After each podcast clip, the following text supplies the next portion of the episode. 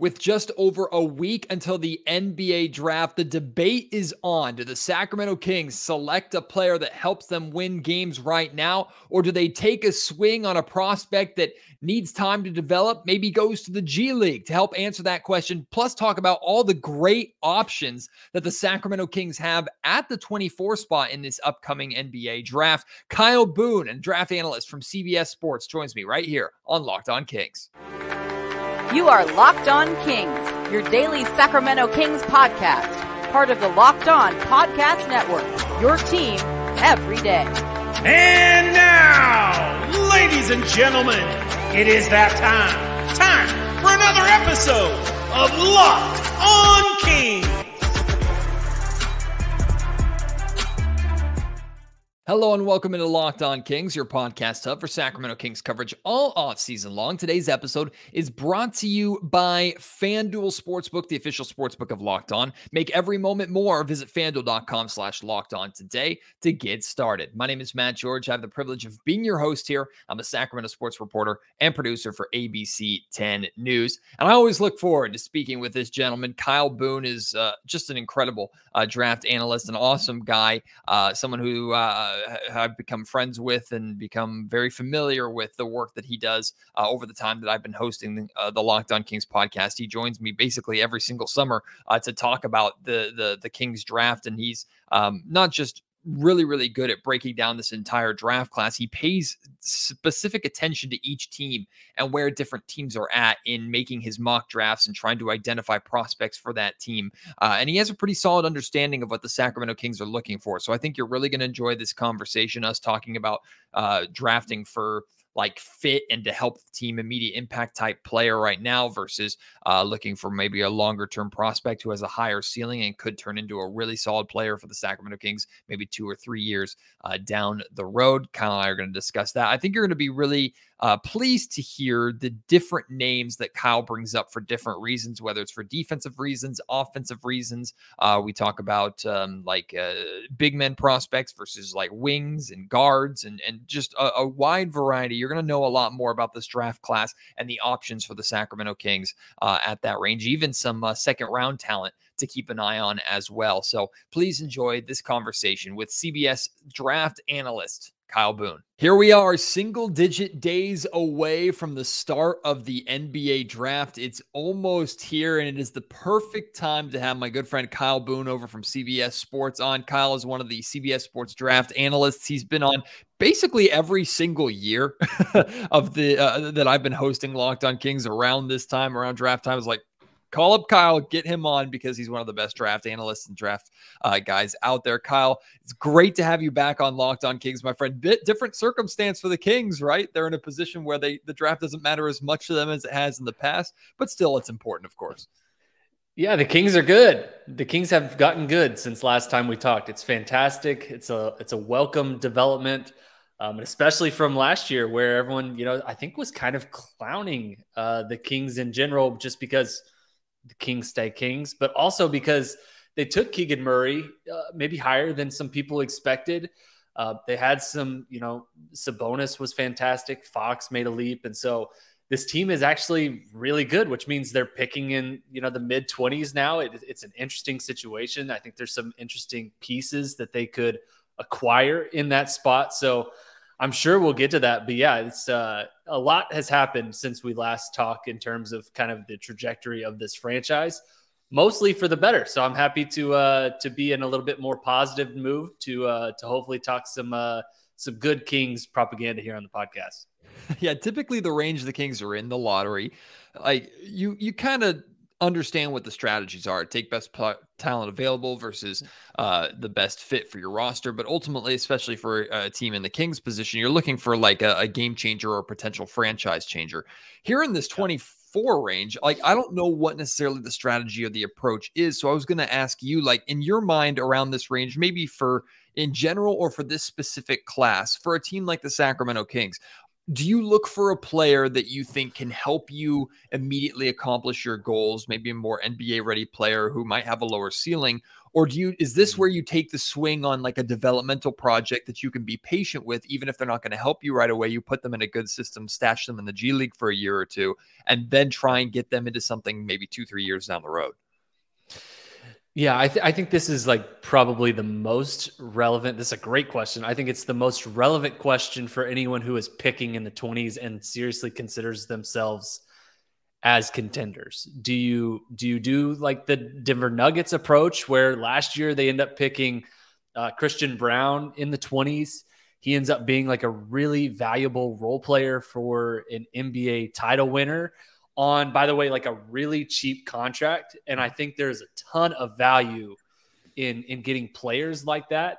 The problem is you're taking a fairly significant swing in hopes that like the short term payoff um, is is significant and like it is short term. It's not going to be a, necessarily a long term player. Like Christian Braun is not someone who is going to be a, an all star in five years if you have the de- the right development program for him.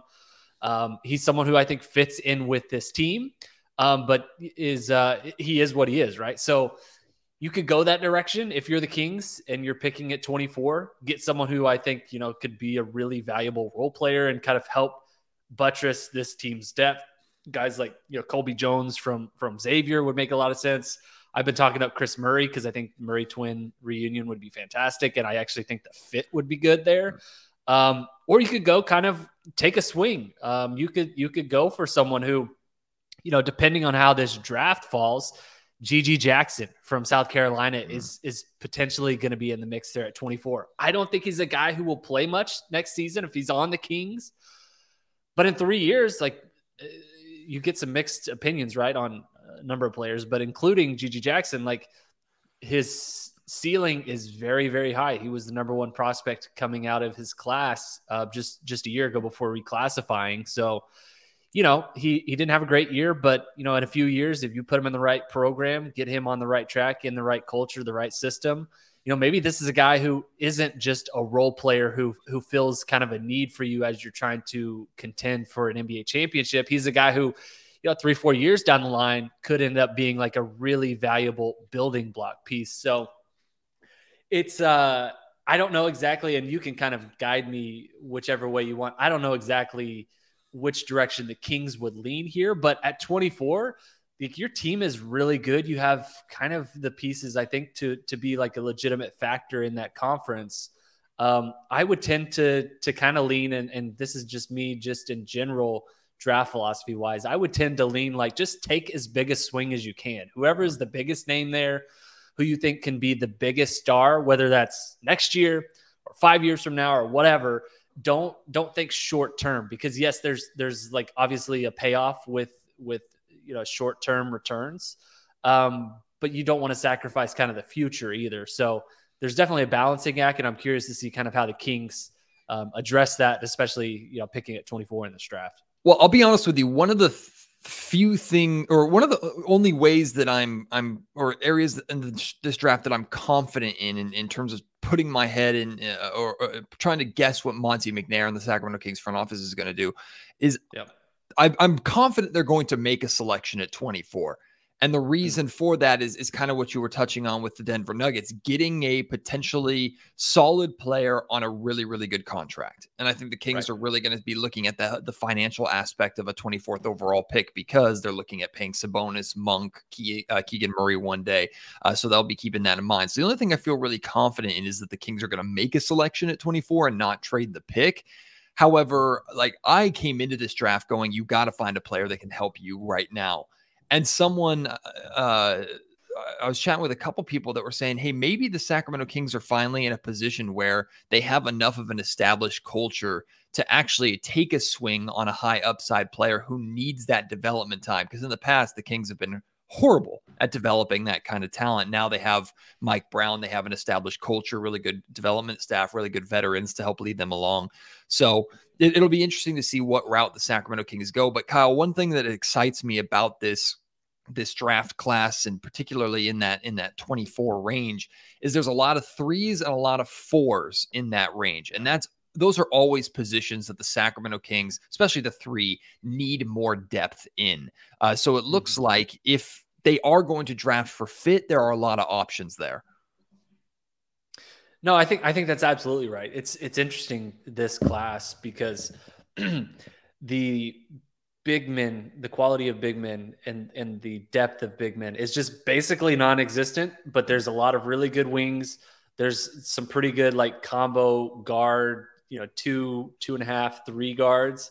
Um, so there's a there's a lot of different ways that I think the Kings could go in this range. Um, if, if you're looking at wings, I, I, think there's some really interesting kind of high upside swings that could be available in this range. Uh, Leonard Miller from G League Ignite, I think is really interesting. He's like six foot nine, very toolsy, really, really productive with with G League Ignite.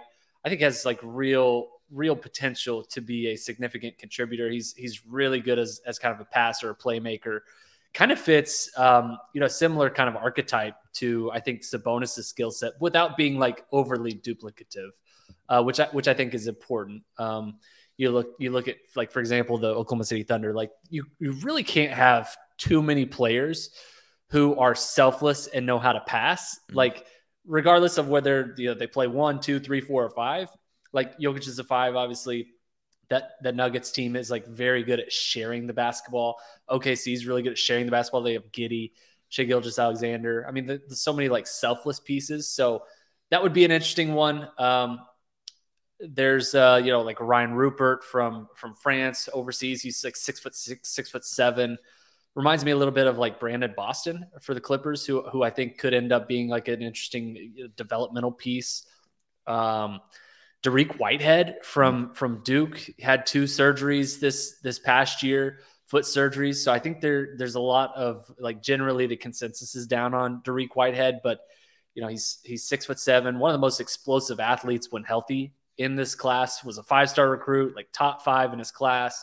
Um, I think the injury concerns you're you're probably if you're drafting Dariq Whitehead, you're you're betting that you know maybe he's not back to his explosive form next season, but two years, three years down the line, could could end up paying off as like a top 15 player in this class. Like that is kind of if I'm the Kings and I've, I'm Monte McNair, that is kind of the direction that I think I would personally um, be approaching this draft. Is like, hey, we we have a really good team right now, but we also are aware that like the top of the NBA is so loaded. We don't we're not one piece away from like securing an NBA title. So let's let's try and get someone who maybe doesn't fit immediately and, and make a, a significant impact right away.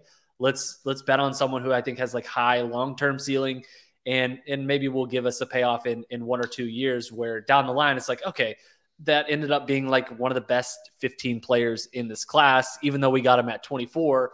Uh, it, it, turns out like being uh, a really a really good value. So there's lots of options. I mean, I could go through the whole list here between like twos, threes, and fours, but uh, the Kings will have like no shortage, I think, of like really, really quality options in this range. Today's episode of the Locked On Kings podcast is brought to you by eBay Motors. For a championship team, it's all about making sure every player is a perfect fit. It's the same when it comes to your vehicle. Every part needs to fit just right. So the next time you need parts and accessories, head to eBay Motors. With eBay Guaranteed Fit, you can be sure every part fits just right the first time around. You add your ride to my garage and look for the green check to know the part will fit or you get your money back because just like in sports, confidence is the name of the game when you shop at eBay Motors. And with over 122 million parts to choose from, you'll be back in the game in no time. After all, it's easy to bring home a win when the right parts are guaranteed. Get the right parts, the right fit, and the right prices on ebaymotors.com. Let's ride. eBay guaranteed fit only available to U.S. customers, eligible items only, exclusions apply. I have your mock draft open in front of me, or your latest uh, big board open in front of me. You have at 24 yep. Trayce Jackson Davis out of Indiana, um, yep. which uh, I've, I've heard good things. I've heard bad things, especially when it comes to kind of a lack of shooting. He's someone that we've talked about on the podcast before. Um, I've also learned a lot about being in this range means that you're going to see guys that are at 24 one day that are 14 the next type thing, and and and vice versa. like there's just a, a high variety. Um, so that doesn't necessarily mean that like Trayce Jackson Davis is the guy at at this spot. But I'm curious what you see in in Jackson Davis and why you think Sacramento, if he was on the board at 24, why you think Sacramento would make that selection. Yeah, to me, to me, like just like full transparency, the the mock draft exercise is mostly mostly like a I project this player in this range. Mm-hmm. Um, when we get closer to the draft, like I know we're single digit days away from the draft now, but still, there's not like, uh, well, you know, the Lakers at 17, they're really eyeing Jett Howard or something. Mm-hmm. So like, some of that stuff is going to come out in the days before the draft, and those that's when I think like the mock drafts really get drilled in. But to me, uh, Trayce Jackson Davis, like in this range, makes a lot of sense, and also like stylistically and with his skill set, makes a lot of sense. He's he's left-handed, um, so it reminds me of Sabonis. He's like very skilled as a passer. Reminds me of Sabonis. And again, like I'm not trying to add a second Sabonis to the roster, but just in general, like the selflessness with which he plays, the style with which he plays, like he's a very dominant power forward center type prospect, and he's really good at what he does. And frankly, like he's not very good at what he doesn't do. And that's fine. He knows kind of what he is as a player. He has never been a three point shooter. In fact, I think if you look at his stats, he's taken like maybe one three pointer in four seasons at Indiana. He's not a floor spacer. Um, when I saw him at the combine, he was shooting a lot of threes, which I thought was really interesting. A scout that I talked to was like, hey, like, we have like real belief that he could end up being like a floor spacing big man who could play multiple positions and maybe play like small ball five at the next level. So, I think there's some untapped potential there as well. And in general, like you you look at four year players and you think like, ah, he's old, like there's not a lot of potential. He was one of the best players in college basketball last season for like a not insignificant amount of time and was an all American. Like he's he's very productive at the highest level of college basketball. You know, he's I don't think he has star potential, but again, it goes back to kind of philosophy, right? Like if you think you can get a really quality rotation player at 24 and Jackson Davis is there, I think it would be a fantastic pick. And um, so, yeah, I, that's that's why I have him kind of in this range. Would make a lot of sense. Kind of give that give give this team some depth and um, some some passing, some playmaking. Like I think he checks a lot of boxes, kind of for what he's going to be in the NBA.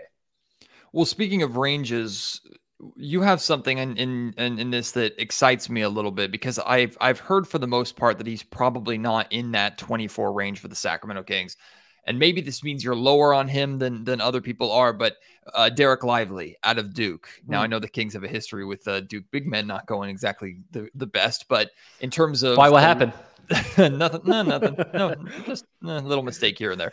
Um, the you talked about earlier, like the lack of bigs, the lack of centers. One of the things the Sacramento Kings really lack is rim protection, like shot block. They just don't have it. So, right. while I'm not expecting a, a, a freshman um, prospect to come in and suddenly make the Sacramento Kings a good rim protecting team, it's easy to look at Dereck Lively and kind of fall in love with the idea of how you could change shots around the rim and how you could plug him in for 10, 15 minutes a game and just have him do that for you right away while he develops in other ways. But I've seen him like if he makes it to the 20s in a lot of people's mind, like they're surprised by that. You have him at 22 going to the the, the Brooklyn Nets or in that 20s range. So why do you have Dereck Lively there? Yeah, I mean, hand up, I'm I'm probably wrong there. Uh, that probably needs to be adjusted. I, I I think he's probably been I wouldn't say the biggest riser, but he has definitely risen in the minds of kind of like talent evaluators. And I think in front of, of like NBA front offices too, where, you know, last season, his, his counting stats, like for a player who I think was ranked at one time, the number one player in his class, he's seven foot, like a just totally devastating defensive force, especially like defending the rim and, and protecting the rim his counting stats aren't really all that impressive. Like you look at kind of his numbers and, and what he did for for Duke last season, you're like, okay, like am I going to take this guy 10th in the draft? Like it just seems like crazy. He doesn't really space the floor. Um, he averaged like 5.2 points, 5.4 rebounds, uh, 2.4 blocks per game. Like it's solid, but it doesn't it doesn't exactly scream like I'm going to take this guy with a lottery pick. So um, but he's definitely had like a really good pre-draft process. I think similar to Jackson Davis, and this is probably you have to try and read the smoke screens. Like how much of this is like, oh, he's shooting threes now. Like how much of that actually translates versus how much do we actually hear about it? Like we hear about it every single year, but does it actually work? Yeah, we'll see. Uh, but I think there is some optimism with Lively that he can be like a, a competent 35 ish percent three point shooter. He basically didn't do that at Duke. Um, so yeah, like I, I think if he gets to 24, like that would be amazing. I don't think it's likely that he gets there. Hmm. Um, somewhere in the like 12 to 20 range, I think is probably more realistic, more realistic for him. But definitely, I think would check a lot of boxes for for what the Kings are looking for. You know, like the shot blocking. I don't feel like you can have enough length, um, athleticism, like front court. He can be like a true like anchor for for your team on defense. And that man that's hard to find. It's hard to find especially if you can get that at 24 in a draft like that'd be excellent value. Um i will say like on top of that i think there's like it wouldn't be my favorite pick. Um but if you're at if you're 24 sacramento like i think probably what i would prefer assuming that Lively does not slip to 24, which I don't think is realistic, mm-hmm. what I would do if I'm the Kings, and this is just like me trying to game out something that I don't know exactly how it's going to go, but at 24, I would go like a, a guard or a wing, uh, try and take like a high upside swing. And then I, I think back at 54, like you could get a realistic, like reasonable gamble um, for like a front court player. Uh, there's there's a lot of like quality options that I think will be available in this range. Um, James Nnaji, he's seven footer from Nigeria, would make a lot of sense as as a potential like developmental player who has shown some potential. He's like 250 pounds. He's he's super athletic. Uh, Tristan Vukcevic, who's from Serbia, he's you know six foot eleven, seven foot. Was really impressive when I saw him at the combine. Like the scoring, the shooting, the the ability to f- space the floor, I think is really interesting. He ended up staying in the draft on the uh, international withdrawal deadline yesterday, so um, yeah, I, I think if you wanted to, I'm in in general, I am in favor of like trying to wait to address your front court uh, later in the draft or even like going undrafted because I just think in general, unless you're getting like a Jokic or an Embiid or someone who's like totally dominant at at at, at the game, um, you can find value elsewhere in the draft. And I think probably if you're the Kings um, in in like the 20s, there's going to be so many like really good pieces uh, guards, wings, threes, fours, who uh, who I think would make a lot of sense.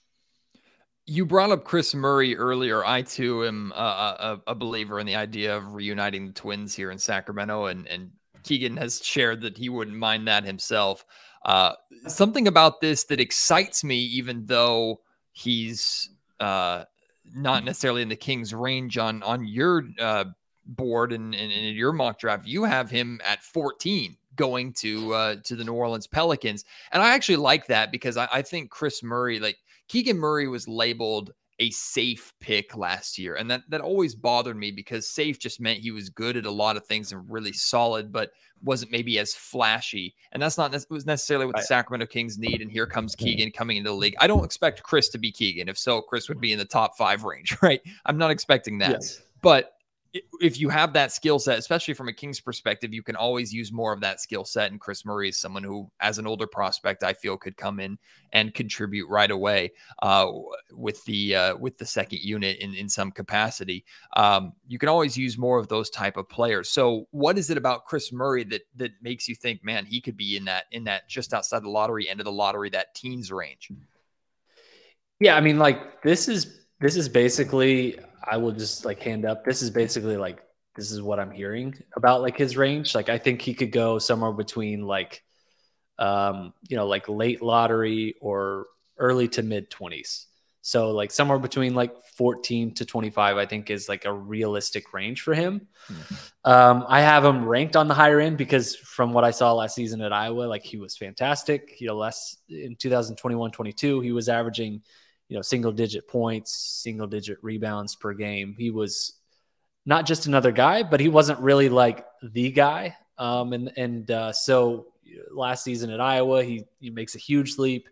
Is uh, all Big Ten, averaging 20, 20.2 points per game, eight rebounds per game, shot uh, 33.5 percent from three and really just checked a lot of boxes, I think, for what a really good NBA role player can be. He's a good spot up shooter. He's a really good, like natural scorer, like shoot, like scoring in isolation situations. Um, his his post up scoring, according to Synergy data, which I pulled up here, 91st percentile this past season. His transition scoring is uh, is very good according to like points per possession metrics. Um, his offensive rebounding is very solid. He, he's not quite the shooter that that Keegan is or was. He's not quite the athlete. I don't think that Keegan is or was, but I think he's really good, kind of as a, a, a, combo forward who can do a bunch of different things. He's a, he's a really good kind of natural passer, creator that needs to probably cut down on on some turnovers and stuff. But I don't think it's going to be his role necessarily in the NBA. So um, yeah, like I, I, I think it'd be totally reasonable to to see him go in that in that late lottery range, and um, like I, I, I think the fit with with the Kings specifically, like if he slips that far, uh, would be fantastic. Like just let's just reunite the twins there. I, I think they can play off of each other really well, and um, it, and it wouldn't just be like a bit. Like they wouldn't just be adding a twin just to add a twin. Like I think he's a really useful NBA player um, who has like real lottery potential in this class. Like I said at the top of the show, today's episode of the Locked On Kings podcast is also brought to you by FanDuel. Make your way to FanDuel right now because new customers get a no sweat first bet up to $2,500.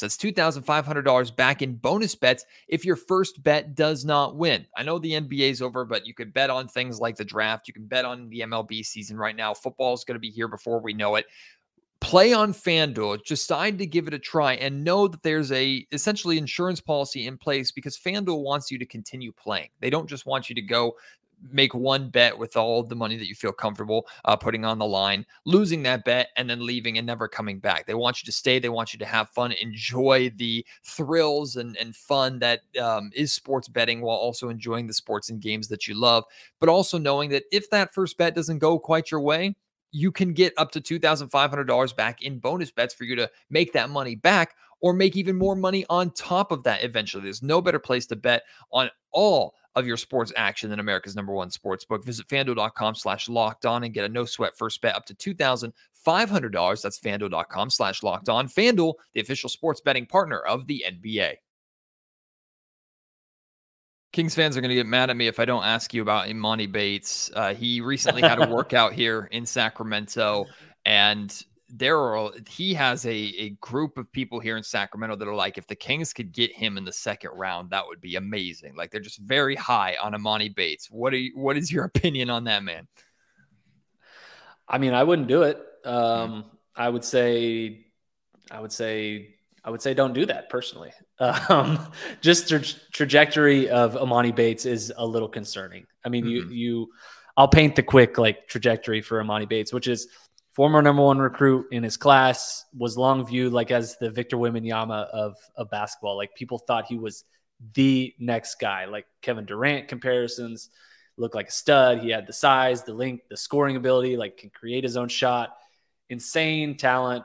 Um, and just kind of fades a little bit throughout uh, the back half of his high school career. Ends up reclassifying, goes to Memphis as a five star recruit, loses that number one recruiting ranking in his class.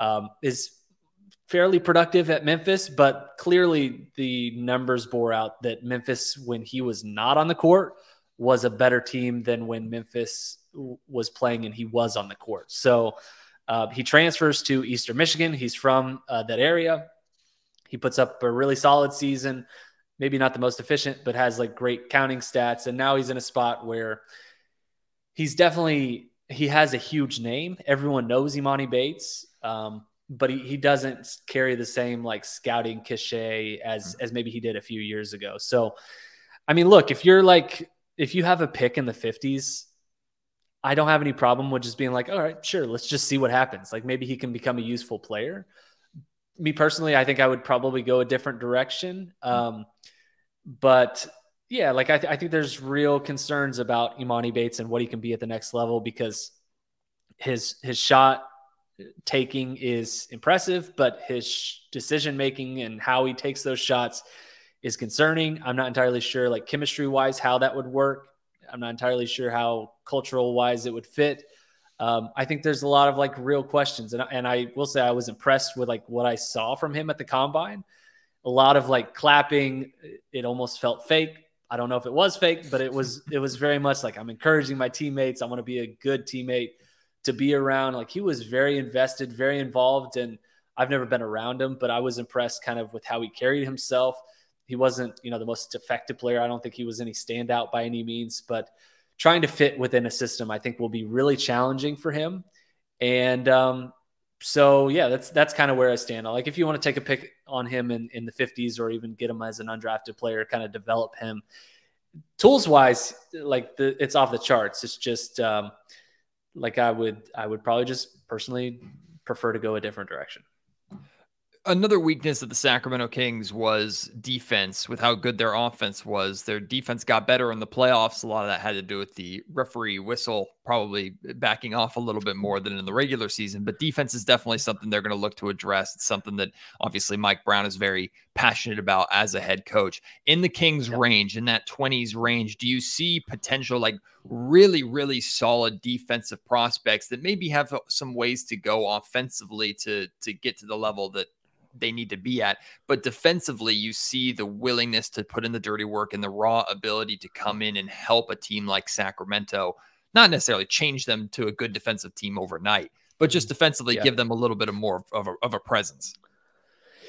Yeah, I'll, I, so I'll I'll name two guys here um, who I think would fit like almost exactly what you're what you're talking about. The first is Olivier Maxence Prosper from Marquette. They call him Omax Prosper was uh, was definitely one of the standouts at the NBA Draft Combine. Like participated in the first day of scrimmages, played so well and made such an impact that he's just like, yeah, you know, I think I'm good the rest of the week. I'm gonna chill, and uh, played his way, I think, clearly into the first round range, and now I think is is is going to potentially be in the mix for the Kings in like in that range if he hasn't already been selected.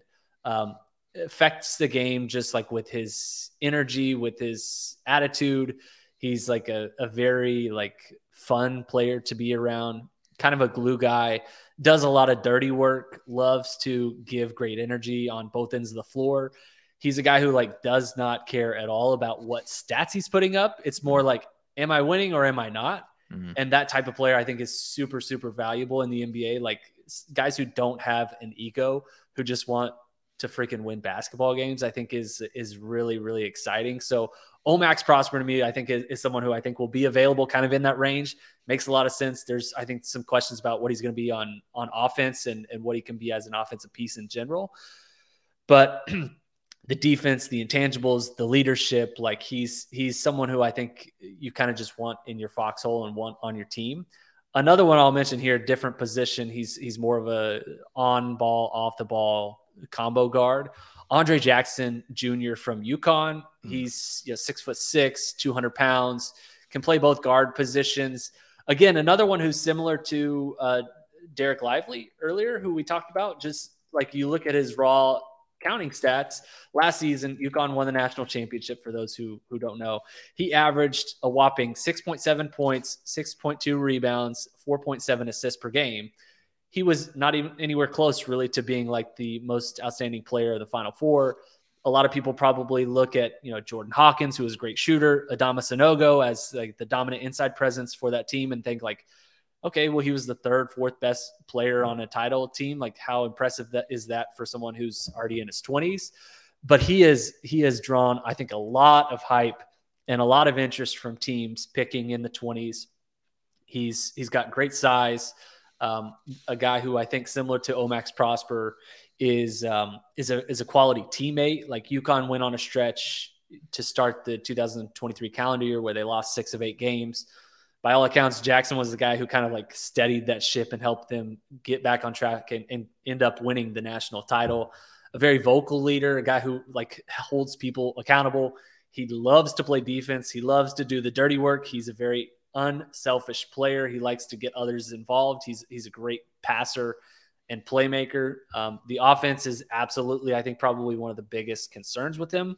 Last season, shot you know 36% from three. This pat this 2022-23 season, he fell back down to to 28.1. Um, kind of in a in a in a similar role. So I think there's some concerns there about how his shot will project to the NBA level. But yeah, like two guys who I think have have some real questions about what they will be on offense, but bring a lot of intangibles, bring a lot of defense, bring a lot of like glue guy skills that like if I'm just in a draft room and I'm standing up for some players, like the character stuff, the the great teammate stuff, like those are the type of players that uh, that I'm willing to kind of stand on a soapbox and be like, yeah, I, I think I'm willing to take a chance, just hoping like if they can develop a consistent shot, be a really consistent offensive player, they're going to bring a lot of value and I think be like really quality role players in the NBA for a long time.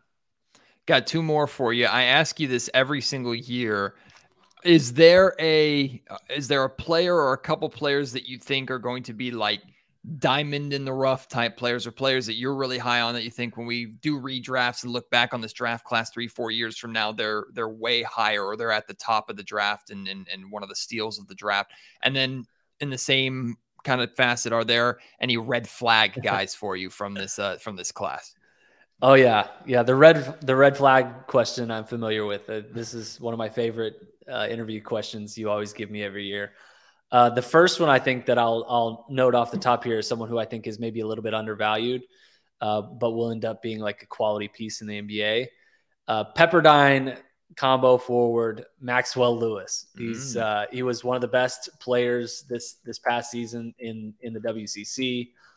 Really productive. Um, he, he, was uh, a sophomore this past season. Um, he's, he's got great size. I think uh, you know it's at you know around six foot seven. I think his his scoring ability, his ability to kind of take people off of the dribble and attack the basket is really impressive from what I've seen. Kind of some shades, I think, of of Jalen Williams from Santa Clara, and I, am kind of cheating here a little bit, going back to a you know a WCC player who uh, was maybe a little bit uh, underrated and under discussed coming into the draft process, who had a great year. Um, but yeah, Pepperdine, I, I think I think uh, Lewis is a, is a really quality player who can you know kind of play inside and out as combo forward, can defend multiple positions. Um, probably going to be a second round pick would be my guess, but if if we look up in a few years and he's like the 26th most productive player in the class, like wouldn't totally shock me. Mm. Um, someone who I think is maybe a little bit overvalued. So I'm going to go here with someone who I think has a very high floor. And and this is not a knock on him. I love his game. I think he can be a really quality NBA player. But just in general, this probably speaks more to my draft philosophy of like, do I want to take a swing on like high upside or take like a safe bet? Mm. Uh, Jordan Hawkins from from UConn already gave Andre Jackson Jr. a ton of love here, so I'm trying to split kind of the fence here on on UConn love. I love Andre Jackson Jr. Uh, I'm not entirely sure that Jordan Hawkins is like someone who will in in a few years from now um, will look back and be like, oh, I can see like I can see why maybe he went like number 16 in this draft or whatever. Um, I think he's gonna be a really good player in the NBA, but talking to some people at the combine, I think there's some concerns about like how high his ceiling is exactly. Like he's a great spot up shooter. If you watch him, he like runs around like crazy on offense. Like he's his own like self shot creation machine in that he can you can just run him off screens. Um, he he gets open, like he runs a ton of action. But he's not someone I, who I think is going to win as a shooter, like creating his own shot off the bounce. I don't think he's someone who's going to create his own shot just like dribble jumpers. And so I think there's some limitations to his game about what he can be. Um, he's only six foot four.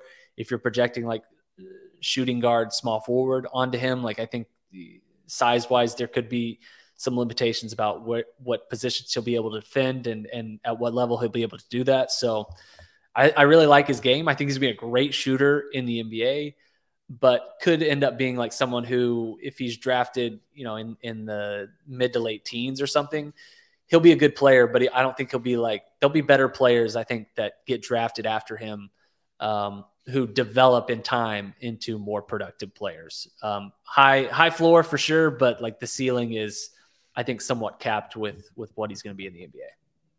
Finally, Kyle, I have to ask you about the very top of this draft, Victor Wembanyama, and specifically, I wanted to ask you your thoughts on the San Antonio Spurs landing him. with their their Yeah. draft history of of really successful big men uh, and really successful number one overall picks. Like what when you saw them win the draft lottery, win the Victor Wembanyama sweepstakes, essentially. Like what what did you think about Wembanyama's future in San Antonio? Because he sure looked happy about it. He did look happy about it, and he specifically looked very happy that it wasn't in Houston, which Right. fantastic. Love the video. Known Houston hater. No, I'm just kidding. Um, no, I, I thought it was good. Um, I think it's going to be a great fit. I think it'll be a good situation for him. The Spurs, I think, are you know a, a proven or, organization that have yeah has consistently been um, one of the best developmental spots for for young players. That that roster, I think, is is in a spot where it's not going to be a contender right away, but there's some really interesting pieces I think that they can put around him. I think they'll probably have a, a good system in place where they will want to develop him, bring him along at a slow pace. Remember, he's just a teenager. He's like seven foot five, has roughly a 14 foot wingspan. Like there's, I think you want to be as safe with him as possible, bringing him along. There's no reason to rush and make him play 82 games as a rookie. And I think the Spurs fully know that, know that, you know, we're going to put a place in. It's not a plan for, for one year. It's not a plan for, uh, 2025. Let's plan for three, four years down the road. Let's bring this thing along and to really build something. So, yeah, it was it was exciting to be in the room watching the Spurs win win the lottery. I think Victor Wembanyama is going to be really happy about that. Um, Wembanyama is uh, like someone who I think goes into like meticulous planning about like his game, his development, his preparation. Like this is a guy who does like barefoot, bare finger like bear crawls in pregame workouts, which is just hilarious. Like he does like big toe workouts. And so uh, the attention to detail, like some stuff I think that uh, has come out, I think is really fascinating uh, from, you know, kind of a player franchise alignment standpoint. I mean, it's like, it's uh, maybe I should have seen this coming. It's, I think it's going to be a great fit. I think it's going to be really good for the NBA that the Spurs are going to have one of the most exciting players in the NBA next season. Well, Kyle, you work so hard year round, not just during draft time, but of course, things really pick up around this time of the year. So to get you this close to the draft is a real treat. Hopefully, you're getting some rest and getting some sleep before draft night itself, but you almost made it. Thank you so much for your perspective, for joining Locked On Kings, my friend. Looking forward to doing it next year, although hopefully the Kings are really at the end of the uh the draft next year. Actually, they might not have a pick. If their pick conveys and goes to Atlanta, they might not have a first round pick. So I'll have you on just to talk about everybody else's problems while the Kings are sitting there Absolutely. just, just relaxing. But I appreciate you, Kyle, so much. Thanks for doing this. Of course, anytime. Thanks, Matt. Big thank you to Kyle for joining me here on the Locked On Kings podcast today. It really is a treat. It's a pleasure to talk to him. If he mentioned any names that maybe you're uh, you're interested in, you like a lot, you like the idea of those prospects. Uh, if you want to uh, uh, share your input on who the Sacramento Kings should be looking at, share those with us at Matt George Sack on Twitter. You can email me, mattgeorgesports at gmail.com, or leave your thoughts in the YouTube comment section down below. The draft is going to be here before we know it, people. So we got to really start gearing up uh, for that. Of course, keep it right here on Locked On Kings in the buildup and on draft day itself for all of the coverage of the Sacramento Kings uh, NBA draft. Of course, if you could uh, do us a favor, if you're watching on YouTube, uh, hit subscribe and uh, turn on that notification bell. Also, share this podcast with your friends. If you're an audio listener, my OG audio listeners, head over to uh, the uh, the Locked On Kings page on. Um, Apple Podcasts or on iTunes. If you could leave a review there, hit five stars, and you could even leave a little custom blurb about what you like about the podcast, why you'd encourage others to listen to the podcast. It's also a great place for constructive criticism if you have it. Uh, you can put that there. Uh, and then my Spotify listeners, I haven't forgot about you. You, of course, uh, can leave a, a review out of five stars. No custom reviews or anything like that. But if you could hit five stars on Spotify, that would help us out a ton too. Thank you so much for your support. Can't wait to have you join me on the next episode of Locked On Kings. Until then, my name is Matt George. You have been listening to the Locked On Kings podcast, part of the Locked On Podcast Network.